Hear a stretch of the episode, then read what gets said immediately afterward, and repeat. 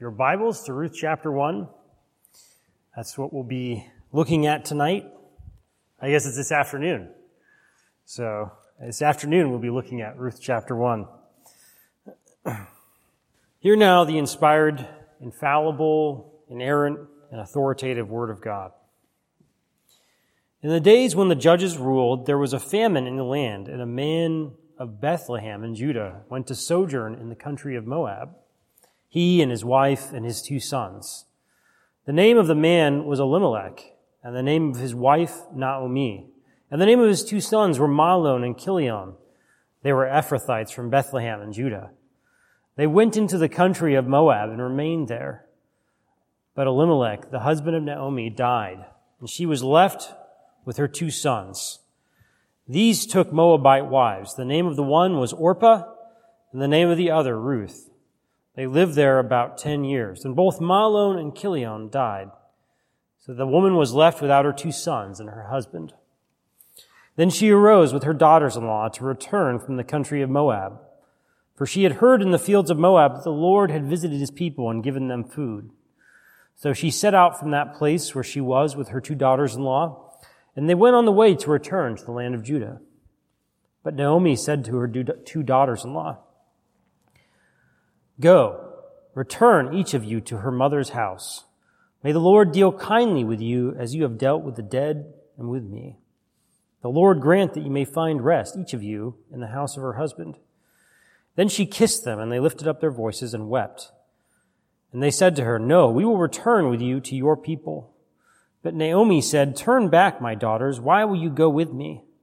Have I yet sons in my womb that they may become your husbands? Turn back, my daughters. Go your way, for I am too old to have a husband. If I should say I have hope, even if I should have a husband this night and should bear sons, would you therefore wait till they were grown?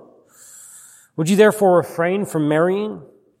No, my daughters, for it is exceedingly bitter to me for your sake that the hand of the Lord has gone out against me. Then they lifted up their voices and wept again. And Orpah kissed her mother-in-law, but Ruth clung to her. And she said, See, your sister-in-law has gone back to her people and to her gods. Return after your sister, sister-in-law. But Ruth said, Do not urge me to leave you or to return from following you. For where you go, I will go, and where you lodge, I will lodge. Your people shall be my people, and your God my God. Where you die, I will die, and there will I be buried. May the Lord do so to me, and more also, if anything but death parts me from you. And when Naomi saw that she was determined to go with her, she said no more.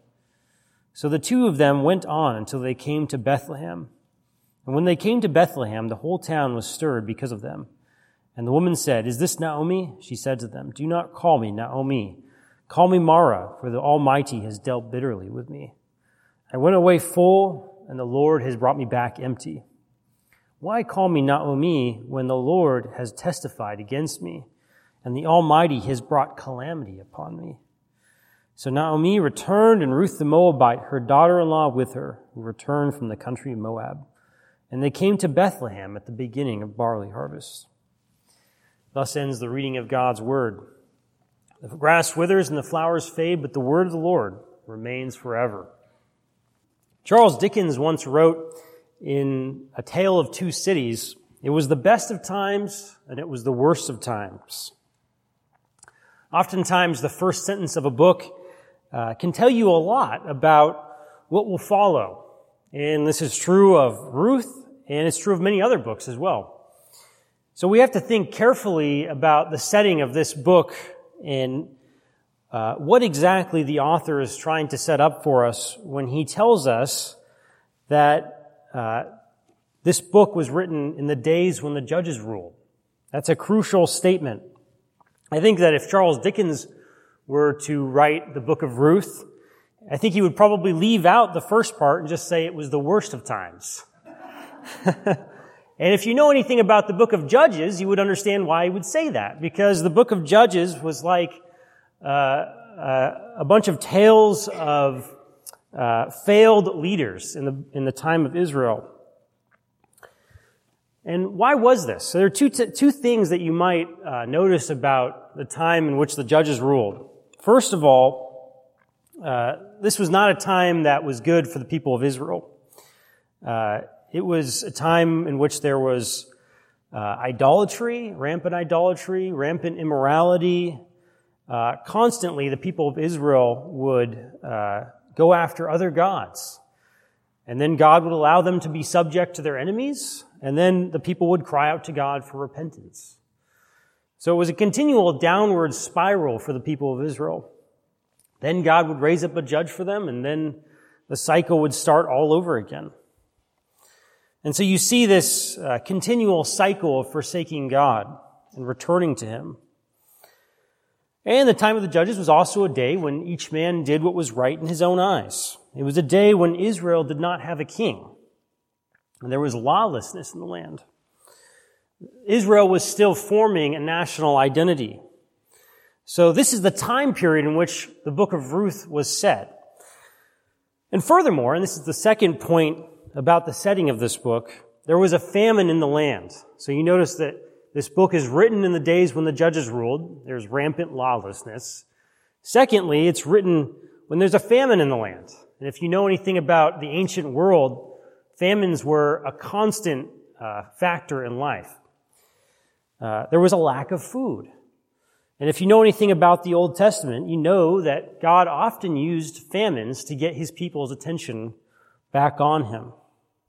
So this is a narrative clue that God is seeking to get the nation of Israel to repent. He's seeking to get his people's attention back on them and point out their spiritual famishment. God is the one causing this famine. And ironically, the particular place in Judah where this story occurs is Bethlehem. Bethlehem, which means house of bread. Ironically, there is no bread in the house of bread. That's where the story is set. So you put together political instability with a lack of food, and what you get is a very hard place to live.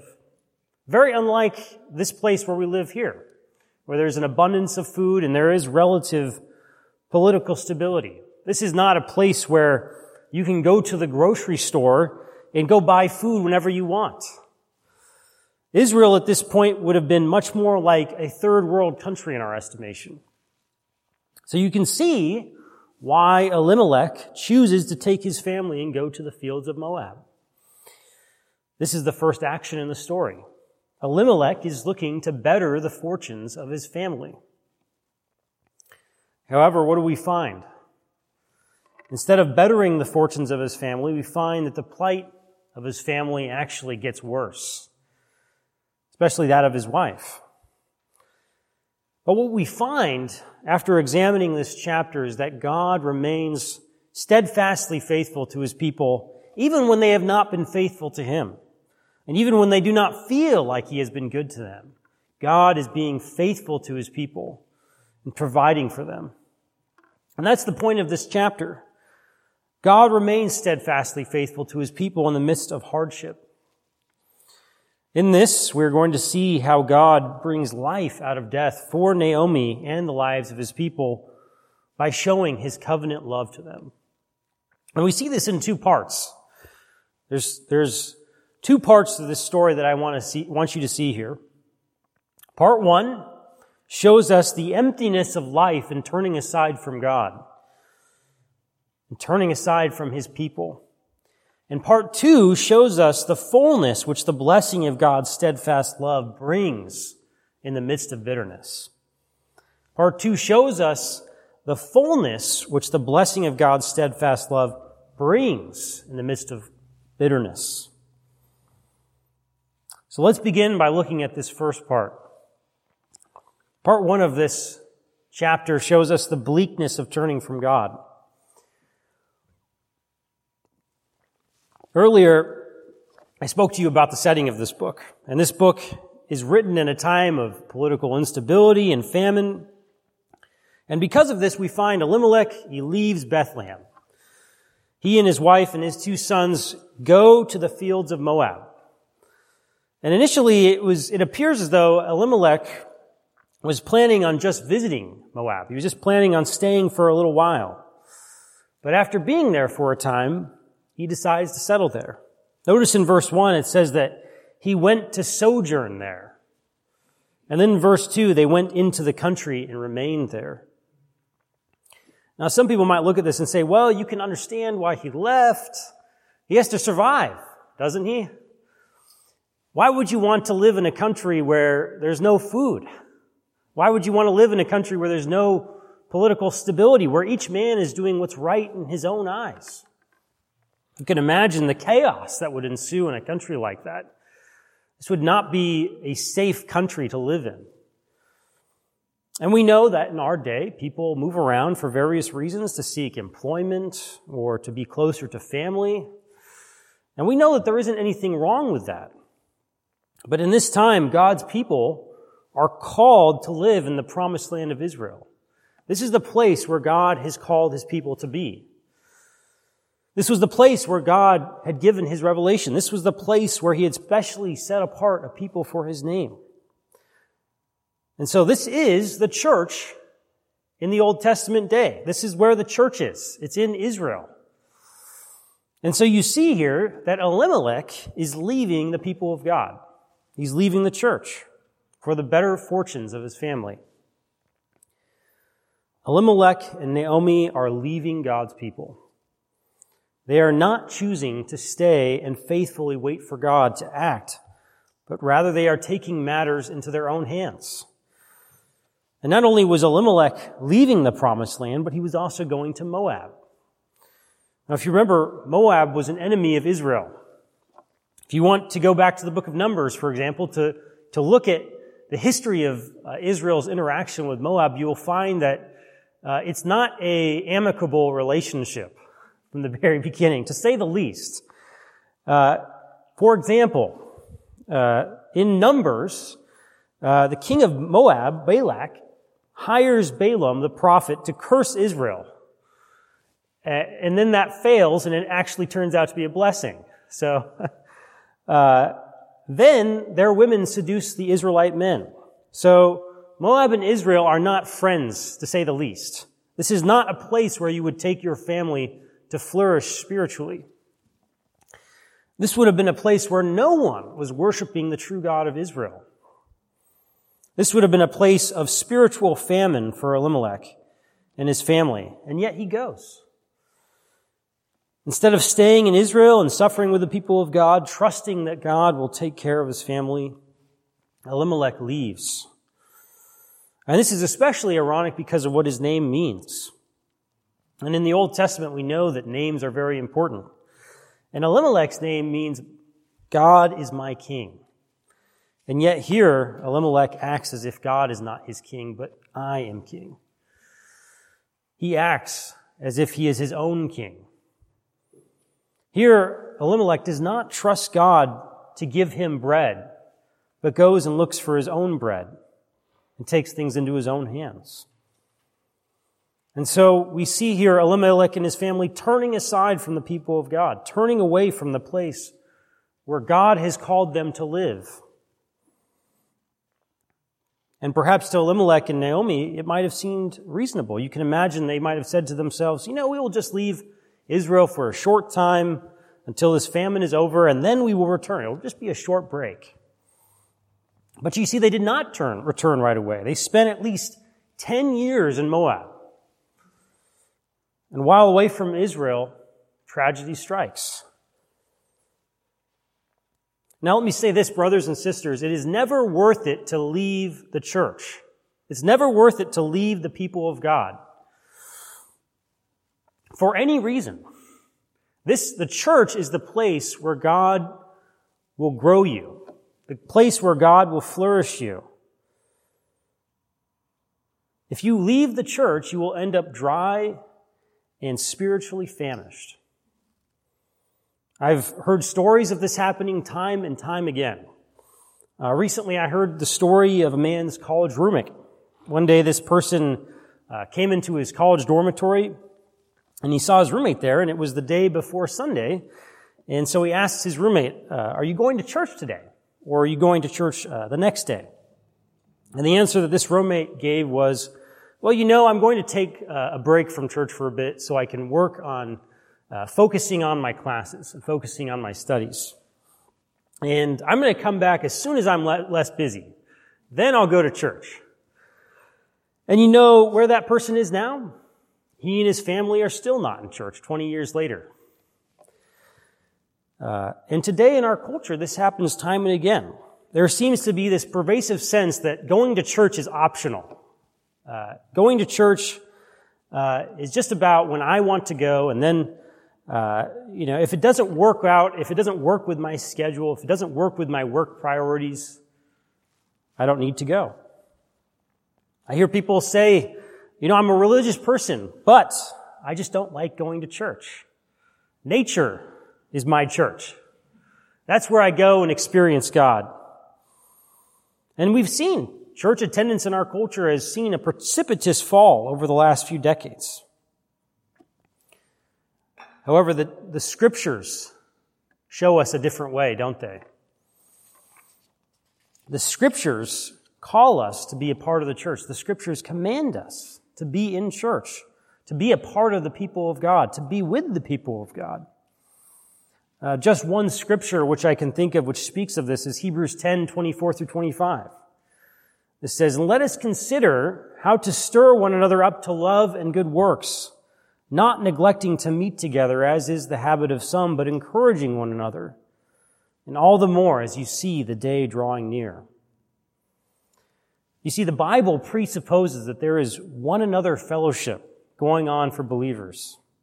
It would have been unthinkable for you to be a Christian in the early days of the church and not to be a part of the visible church. This is the place where Christ is speaking to his people. If you want to hear Christ speak, be in the church. Sit under the preaching of the Word of God. This is vital for your spiritual health. Furthermore, to give another reason to go to church, the gathering of God's people combats the isolation caused by sin. Ever since the beginning, man has been trying to hide from God and cover up his sin. But the church, being in the church, combats that natural tendency to hide and to shun exposure. Being in church forces you towards transparency and openness with God and with others. So, if anything, we, what we learn from this passage, brothers and sisters, is that you need the people of God. You need the church. You need to be with God's people. But choose to leave the church and your spiritual life will wither up and die. Deciding to uh, take a break from the church or uh, to leave church for some reason or other, although it might seem pragmatically better, ends up being spiritual death. And this is what happens to Elimelech and his family. And we see the impact of his actions on his family here. Think about, again, names matter in this story. Naomi. Think about her name. Naomi means my delight, my pleasantness. And why is this important? Well, we see in this chapter that her delight is taken from her. Uh, Naomi's life becomes very bleak in this chapter. Disaster strikes. First, we see that Elimelech, her husband, dies and leaves her with two sons. And then we see that after 10 years of marriage to foreign women, her sons die and leave her with no grandchildren. Now think about this. In a, in a time when, uh, for women, family is everything, Naomi is left without any male protectors in her life. Uh, think about what that would mean for a woman in this time period. This was not a day when uh, women went to go work for themselves in the marketplace. This was a play, time when women depended upon men in their lives to provide for them. The, at this time, a woman's identity was defined by the men in her life. And now Naomi's identity has been taken away from her. A woman who has no man in her life uh, to protect or care for her is a pariah, pariah in this society. So Naomi is without husband, without sons, and she's outside the promised land. She is in the worst place that she could be. So the question that we are faced with after these five verses is what's going to happen for Naomi now that she has lost her husbands and sons? How could God do this thing to her? Interestingly, the names of her two sons are also significant. Mahlon and Chilion meant wasting away and sick. And I'm sure that this is what Naomi felt like at this time. She must have felt like her life was wasting away and sick. What does she have left in the world? Well, all she really has left are her two Moabite daughters in law. And what good could they be to Naomi? Moabite women were foreigners. They were forbidden from entering the assembly with God's people. Imagine going back to the land of Israel with uh, two foreigners in tow, especially Moabite women. They would have been despised in her own country.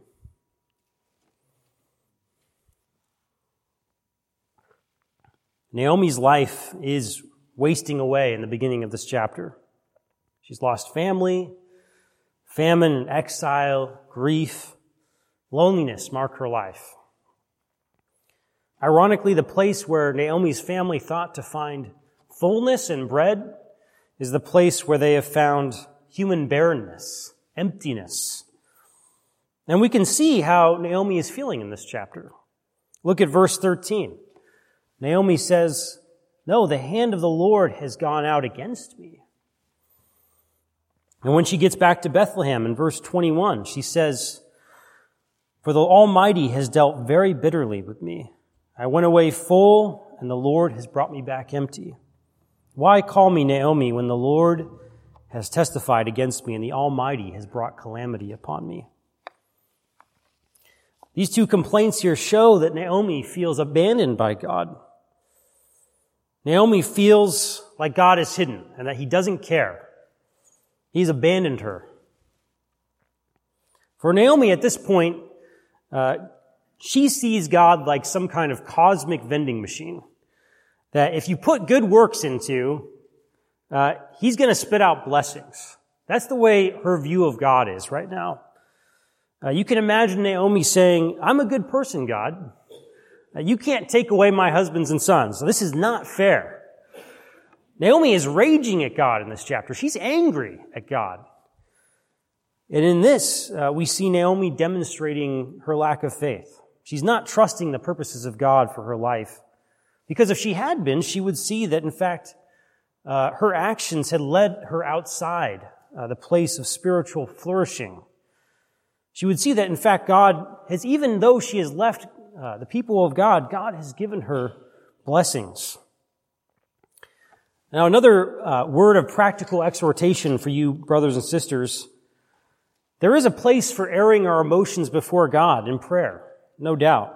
You can be honest with God.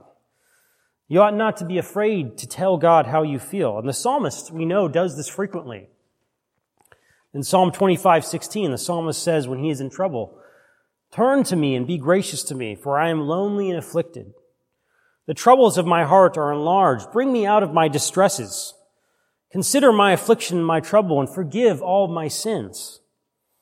The psalmist is not afraid to voice his emotions before God, and neither should you be. Neither was Christ. If you remember on the cross, Jesus cried out, My God, my God, why have you forsaken me? On the cross, Christ in his humanity felt free to voice his loneliness to God. Even Christ himself asked why. Yet there is a line which these righteous laments don't cross. Notice that they do not accuse God of wrongdoing. They speak honestly to the Lord, but they do not lash out at the Lord. Look with me at another example of a man who suffered greatly. If you turn to the book of Job and look at chapter one, you see that after Job has lost his two sons and his daughters and his servants and his property, what does Job say? It says, Then Job arose and tore his robe and shaved his head and fell on the ground and worshipped. And he said, Naked I came from my mother's womb, and naked shall I return. The Lord gave, and the Lord has taken away. Blessed be the name of the Lord. Job refuses to lash out at God. Job instead shows that everything that he has is in the Lord's hand and that the Lord can take it away at any moment. Even when Job's own wife comes to speak to him in chapter 2 and says, Curse God and die, Job says, You speak as one of the foolish women would speak. Shall we receive good from God? And shall we not receive evil? In other words, Job recognizes the sovereignty of God. There are times of fullness and there are times of emptiness, and the Lord brings both of those seasons into our life. We ought not to think of the Lord mechanistically as if He always rewards us when we do good and punishes us when we do evil. Now, the Lord may have been disciplining Naomi in his fatherly displeasure, no doubt, but we ought not to say that this justifies what Naomi has said. Naomi is accusing God of wrongdoing. But in fact, contrary to what Naomi said, God is still with Naomi and intends to bless her but she just doesn't realize it yet. And so, brothers and sisters, if anything, reading Naomi's words about God teaches us that we ought not to judge God upon our circumstances, upon our present circumstances. You may go, be going through a very difficult time. Some of you may have lost a job, or perhaps a loved one died, or perhaps someone you loved betrayed you. Whatever your particular hardship is, I can tell you this, that God is with you in the midst of your suffering. And so we see Naomi's response to her suffering shows what's in her heart. She's not trusting God in this chapter. And this also shows us that we ought to cry out to God, but tell him, tell him about your pain. Tell him about your emptiness, but don't accuse God of doing evil. For God is not the author of evil, but the author of good. So this is the first part of the chapter. We see the bleakness of life and turning away from God. The second part of this chapter shows us the blessing of God in a friend who shows steadfast love to Naomi. We see that God has not forgotten about Naomi, but is in fact providing a way back to him for her. In verses 6 through 7, we are told that Naomi has decided to return with her daughters-in-law back to her own country because the Lord had visited his people and given them food. So you can imagine Naomi's back in the fields of Moab, uh, trying to glean food for herself, and she hears that God has visited his people. And she probably remembers her upbringing, her time in Israel, and how she should be with the people of God. And so here we find that Naomi decides to return to her land, to return to the people of God. And notice, uh, that in the beginning of this chapter, Elimelech and Naomi, they decide to turn away from God's people. And now Naomi is returning, deciding to return to the house of God. Interestingly, this is somewhat analogous to the story of the prodigal son. If you remember the story of the prodigal son, uh, what happens? The prodigal son leaves his father's house and lives profligately, and then he ends up in a pigsty. And what happens then? He remembers that in his father's house he had bread to eat. And Naomi now remembers her own land.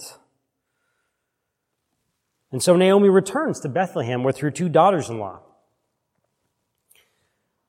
Now, it is ironic that uh, Naomi and her two daughters are returning to Bethlehem now because they originally left Bethlehem, the house of bread, for bread, but they couldn't find bread. And now they're returning back to the house of bread for bread. So there is irony in this passage. But what should Naomi do with her two daughters-in-law? That's the question here. Uh, and you see that she is struggling with with these uh, with with their lives, with what they should do. She doesn't want them to give up what could be a good life for them in Moab, and so she tries to convince them to go back and yet they want to remain with her.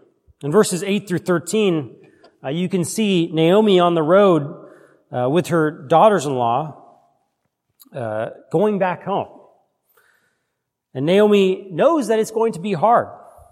They're going to have very little chance of future prosperity with her. Her people are not their people. Her God is not their God. They would be foreigners in Bethlehem. And they would also be an added burden to Naomi, who is already without men in her life to protect her. And one can see uh, the pragmatic aspect of Naomi's reasoning here in verses 8 through 13. Naomi is trying to be kind to these young women. Naomi is giving them a chance to leave now. If you read verse 8, she says to them, Go, return each of you to her mother's house. May the Lord deal kindly with you as you have dealt with the dead and with me. The Lord grant that you may find rest, each of you, in the house of her husband. So you see Naomi's offer here. This is their last chance. Go back. If they come with Naomi, they would have no prospect of marriage, no prospect of having children. Naomi is too old to give birth to sons that they could marry. Therefore, choosing to go with Naomi would be like permanently signing up to be without husbands, without hope for the future. It would be signing up for a life of hardship and emptiness. Why should they go with her? And you can see these two daughters care for her because in verse 14 it says that after Naomi said this, they lifted up their voices and wept. There seems to be a lot of weeping in this chapter when you read through it. Clearly these women care for each other. But what is it that these two daughters decide to do in response to this? And I think both of their responses are very telling. Verse 14 says, And Orpah kissed her mother-in-law, but Ruth clung to her.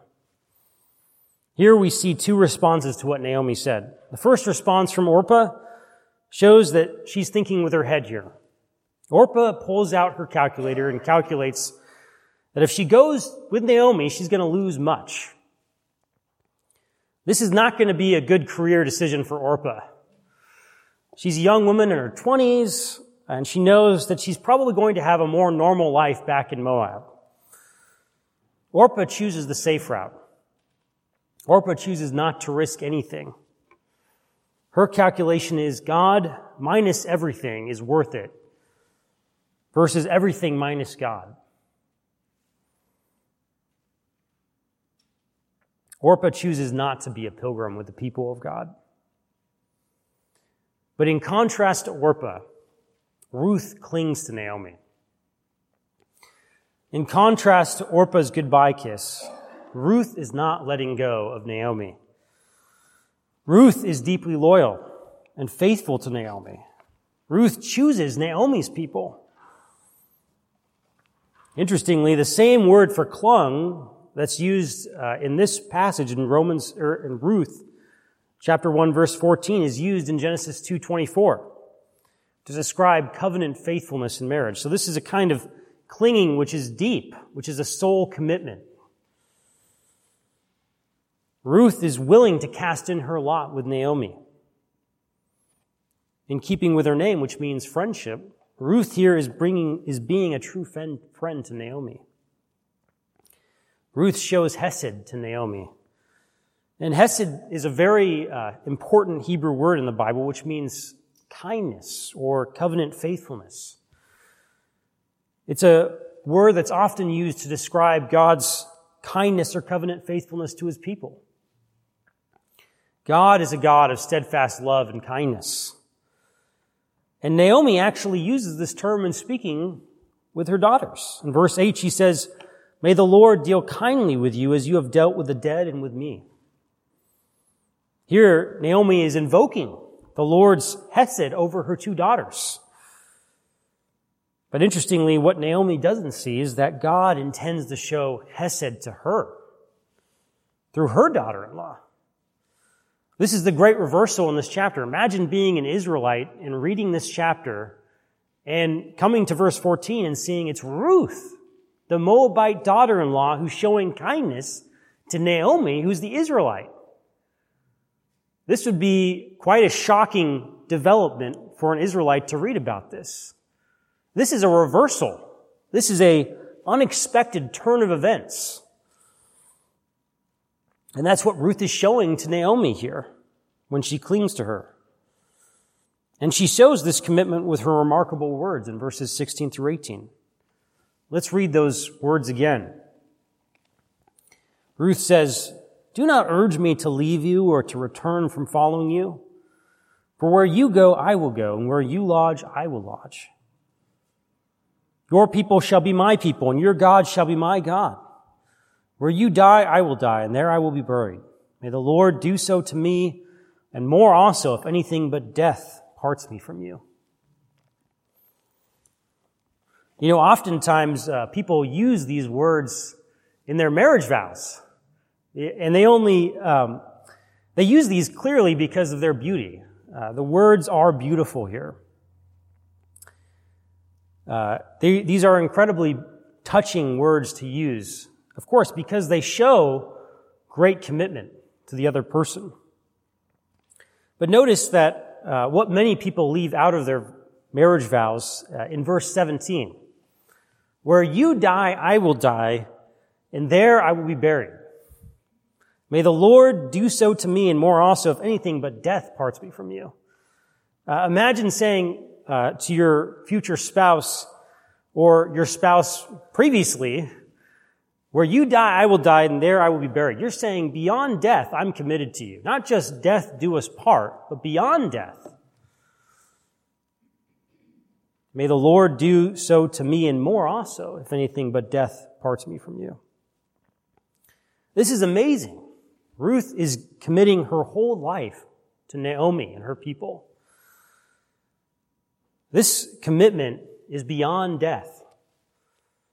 This is a level of commitment which goes beyond normal levels of human commitment. And this is a remarkable act by a Moabitess woman. May I say that again? Ruth is not from the people of Israel. However, clearly she seems to know something about the God of Naomi. Most likely, Naomi has told her about her God. And Ruth has decided to make Naomi's God her God. Notice how she uses the Lord's name. May the Lord do so unto me, and more, if anything, but death departs me, parts me from you. Ruth knows the God of Naomi, and she has decided to convert to being a follower of this God. Naomi, Ruth is saying, I will choose to impoverish myself for you, and I expect nothing in return. I will give up any blessing that I might expect in Moab, and I will be poor with you. I will be despised with you, and I will die with you. Ruth is embodying covenant faithfulness to Naomi. Even though Naomi is bitter, Ruth impoverishes herself to be with Naomi. This is the Lord's provision for Naomi in the midst of her hardship. And this is very much like God's show of commitment to his own people. When he says, I will be your God and you will be my people. Ruth is demonstrating God's covenant love to Naomi.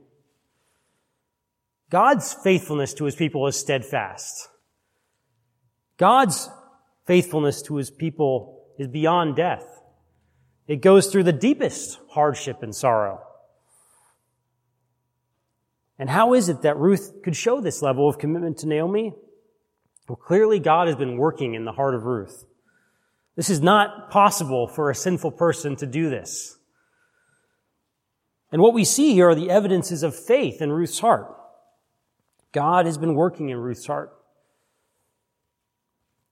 This love that Ruth shows to Naomi is like the love that Jesus described when he said, Greater love hath no man than this, than that he would lay down his life for his friend. And that's what Ruth is doing here. Ruth is laying down her life for Naomi. Who does this remind us of? Who else lays down their life for those who could give nothing back? Who else impoverishes themselves for those who can't give to them?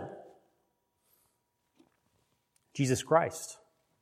Jesus Christ gives himself to those who can't give back. And that's what we see here in the life of Ruth. We see a picture of what Christ does for us. Think about what Jesus does for us. Jesus Christ leaves his Father's side to die for us. Jesus leaves infinite pleasure and glory for humiliation. He commits himself to us in steadfast love when we don't deserve it. Rather than seeing Ruth as an example of what we should do, we ought to see God working in Ruth the character of Christ. We see a picture of Christ, the image of Christ being worked into Ruth.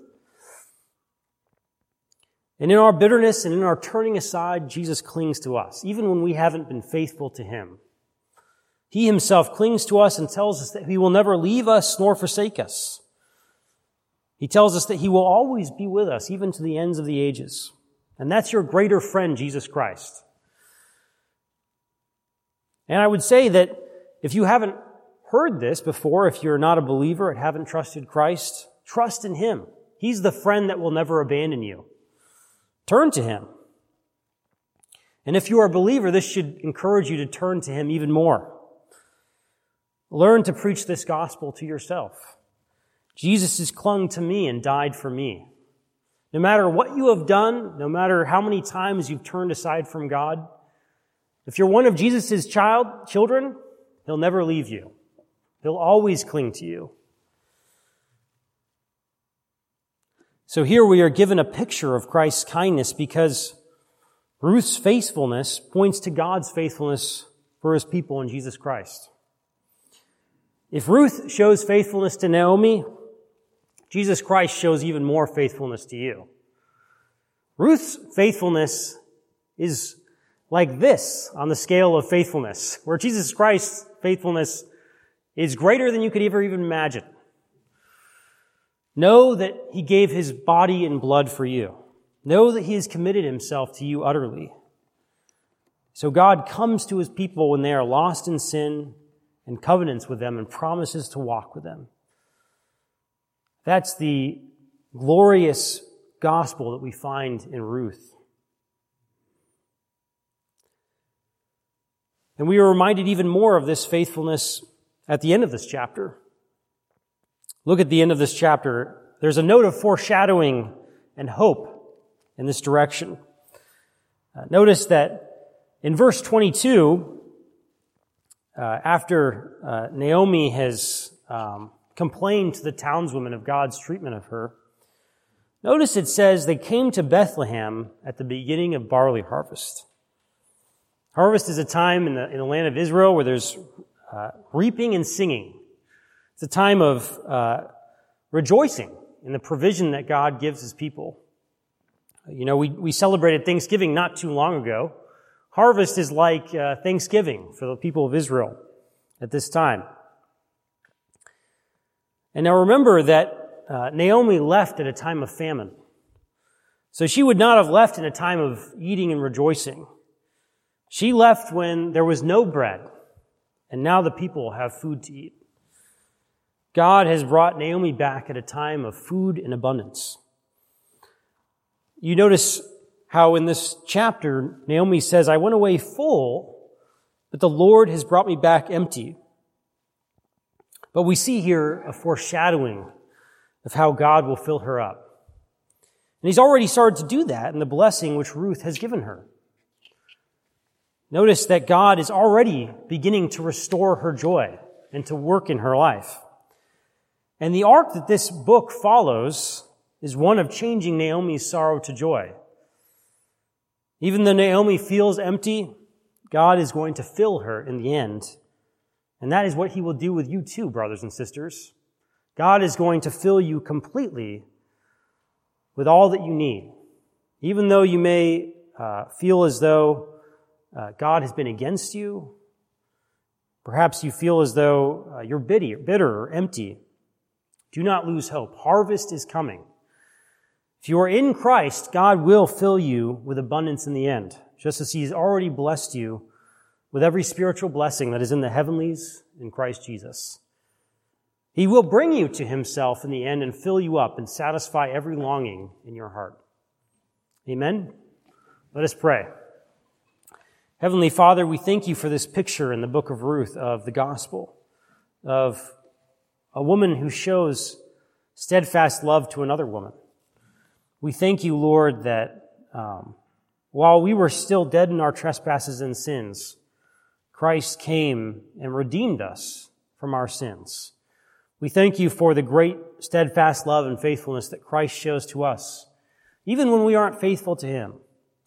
We praise you, Lord, for this, and we ask you that you would work this truth into our lives such that we are grateful for what you have done and that we remember it and preach it to ourselves constantly. And then make us, Lord, those who also become conduits of blessing to those in our lives. In Jesus' name we pray. Amen.